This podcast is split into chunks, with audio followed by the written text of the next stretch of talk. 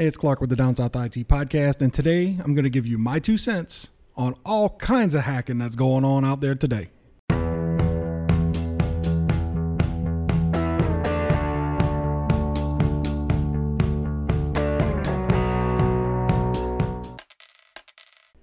I actually have three stories for you today. First being up is the hacking group Anonymous has hacked and published 28 gigabytes of data from the Central Bank of Russia. All of the data has not been looked at as of yet, since it's only happened a couple of days ago, but it looks to be a lot of internal communication, invoices, documents, memos, that type of thing, bank licenses, names, high profile customers, uh, you know, that type of thing, and financial statements of the bank going all the way back from 1999. Now, Anonymous has been going on with a cyber war pretty much with Russia ever since they invaded Ukraine.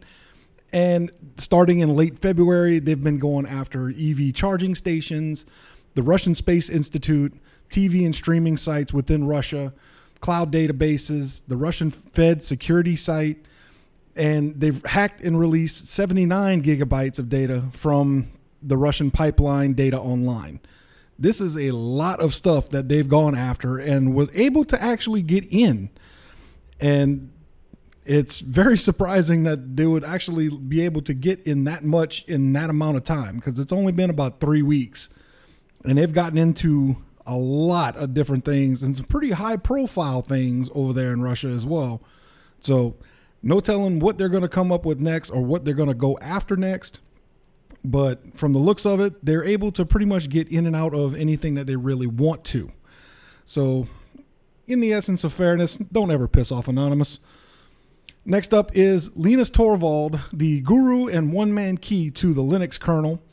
He admitted to a source uh, on an interview the other day that the kernel that he works on was copied by a hacker group called Lapsus. And this was a hacker group out of the UK.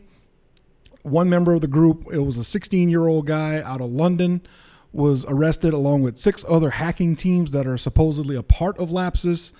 They're still waiting to confirm that, but they've that group has actually went ahead and hacked several tech companies, including Samsung, Microsoft, Ubisoft, Nvidia, a couple others, and leaked data on the internet and also demanding cryptocurrency for the companies to get their data back.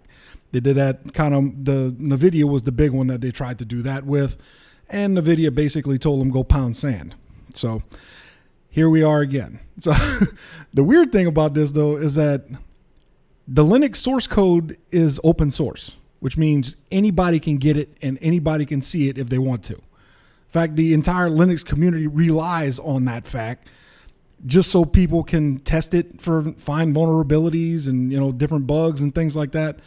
That's the entire reason why it's open source. So you can have so um, that many more eyes looking at it and finding weaknesses.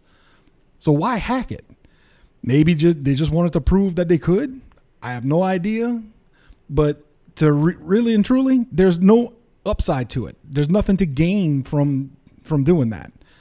So that one I really have no idea.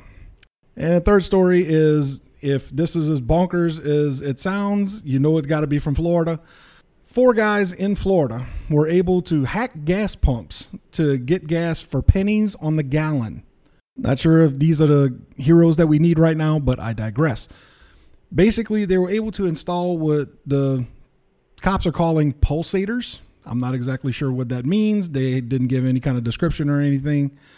Basically, they put these pulsators on the pumps and the pulsators are put on a part of the pump that controls the price and the fuel flow of the pump itself. So we had two of the guys were arrested while trying to top off a really large fuel tank at one gas station. Another guy was arrested while stealing diesel at a separate gas station. The fourth guy was arrested a couple of days later trying to install another pulsator on another pump. So rather than going after your credit card and putting skimmers on gas pumps, which is still a big threat and a big thing that we see in a lot around here at least, these guys are going after the pumps themselves. Now, this is actually the second gas theft story that I came across, and the other one was, I think, a, a group in Texas was they retrofitted a minivan with a giant tank in it would pull up to the gas station over where the the trucks would fill it in the in the parking lot, and they would pull a hatch, stick a hose down, and suck the gas out right out of the tank, and then drive off.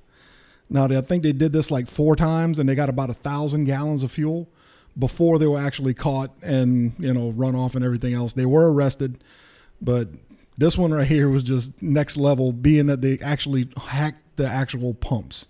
These guys were able to get several hundred gallons out of the two different gas stations and basically paid two to three cents per gallon and then would go around and sell it for a huge markup.